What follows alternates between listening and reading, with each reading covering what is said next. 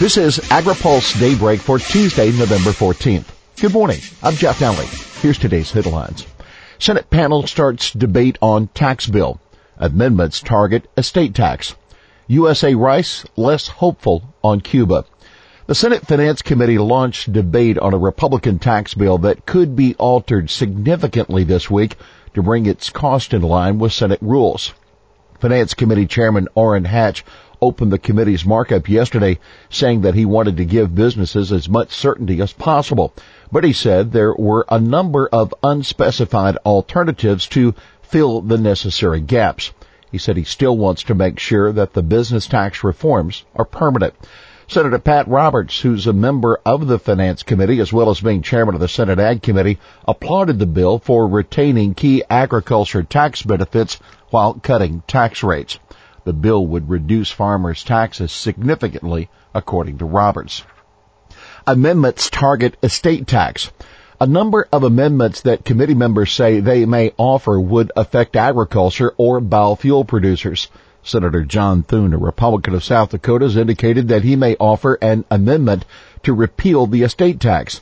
The bill would double the estate tax exemption, but leave the tax in place.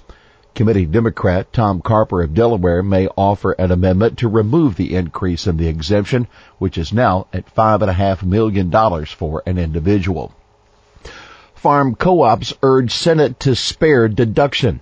Another issue that could be on the table during the Senate panel's tax debate is the Section 199 manufacturing deduction that farm cooperatives pass on to their members.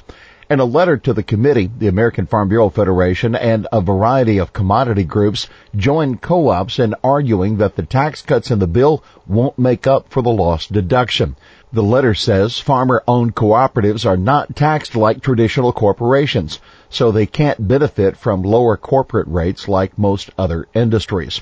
Roberts and committee Democrat Debbie Stabenow, Democrat of Michigan, considering separate amendments to deal with the issue. The National Council of Farmer Cooperatives estimated that co-ops pass on about $2 billion in Section 199 deductions to their members. Sue and settle directive slammed by ex-EPAers.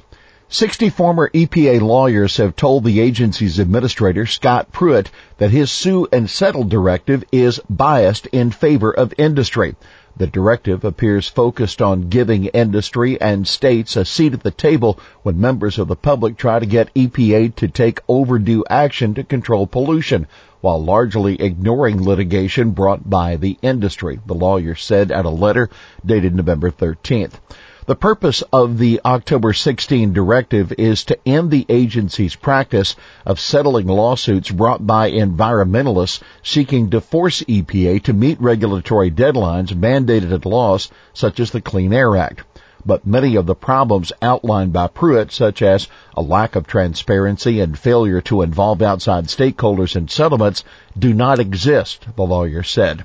The only way to avoid litigation over requirements that Congress has established for EPA in environmental laws is for EPA to meet its statutory deadlines and fulfill its other duties on a timely basis, the lawyers said in the letter.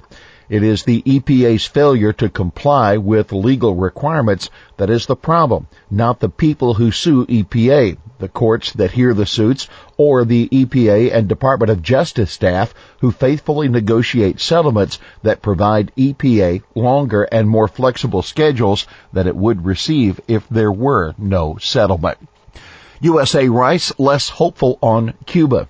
U.S. rice farmers were optimistic about regaining the Cuban market in recent years as the Obama administration worked to improve relations with the communist island nation. But that optimism is fading. Last week, the Trump administration unveiled new trade and travel restrictions for U.S. businesses, and those have already set back the potential for new business opportunities, according to the USA Rice Federation. USA Rice CEO Betsy Ward said, while we continue to make outreach for eventual rice sales to Cuba, we are disheartened by recent U.S. regulations that appear to stymie progress. Cuba is virtually right next door to the U.S., but Cuban importers buy all of the country's rice from Brazil, Ghana, Argentina, and Vietnam. Exporters in those countries offer credit to Cuban buyers, but U.S. shippers are prohibited from doing so because of government restrictions here. Perdue takes to TV for tax reform. The Republican tax reform effort got a hearty endorsement from Sonny Perdue yesterday afternoon during the Agriculture Secretary's appearance on Fox TV's Your World with Neil Cavuto. Perdue said he's been talking to agriculture producers all across the country, most recently yesterday morning at a dairy operation in upstate New York, and he's hearing the same refrain. Farmers want tax reform, Perdue said, especially relief from the estate tax. The former Georgia governor said he's confident a tax reform bill would eventually be passed, but he's not sure about the timing. Ag trade continues to expand worldwide. For more than two decades, ever since the World Trade Organization completed the Uruguay Round Agreement on Agriculture in 1994, international trade of farm commodities has been growing quickly and steadily by an average of about 3.5% every year that according to a new USDA report.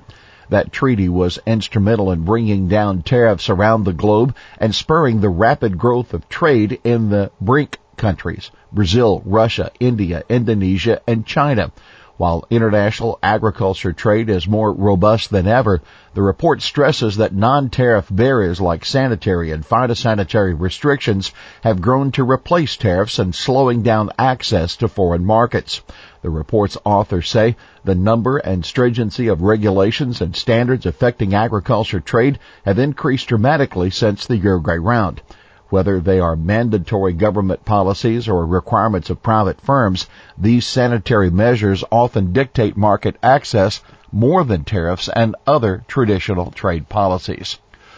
Rural Water Apprenticeship Program kicks off. CoBank is underwriting $250,000 to help establish a new Water Pro apprenticeship program launched by the National Rural Water Association. Anne Hazlett, Assistant to the Secretary for Rural Development, will attend the ceremonial signing for the program at the Labor Department today. Celebrating Gus Schumacher. A memorial service will be held on December 2nd at the National Presbyterian Church in Washington to celebrate the life and achievements of Gus Schumacher.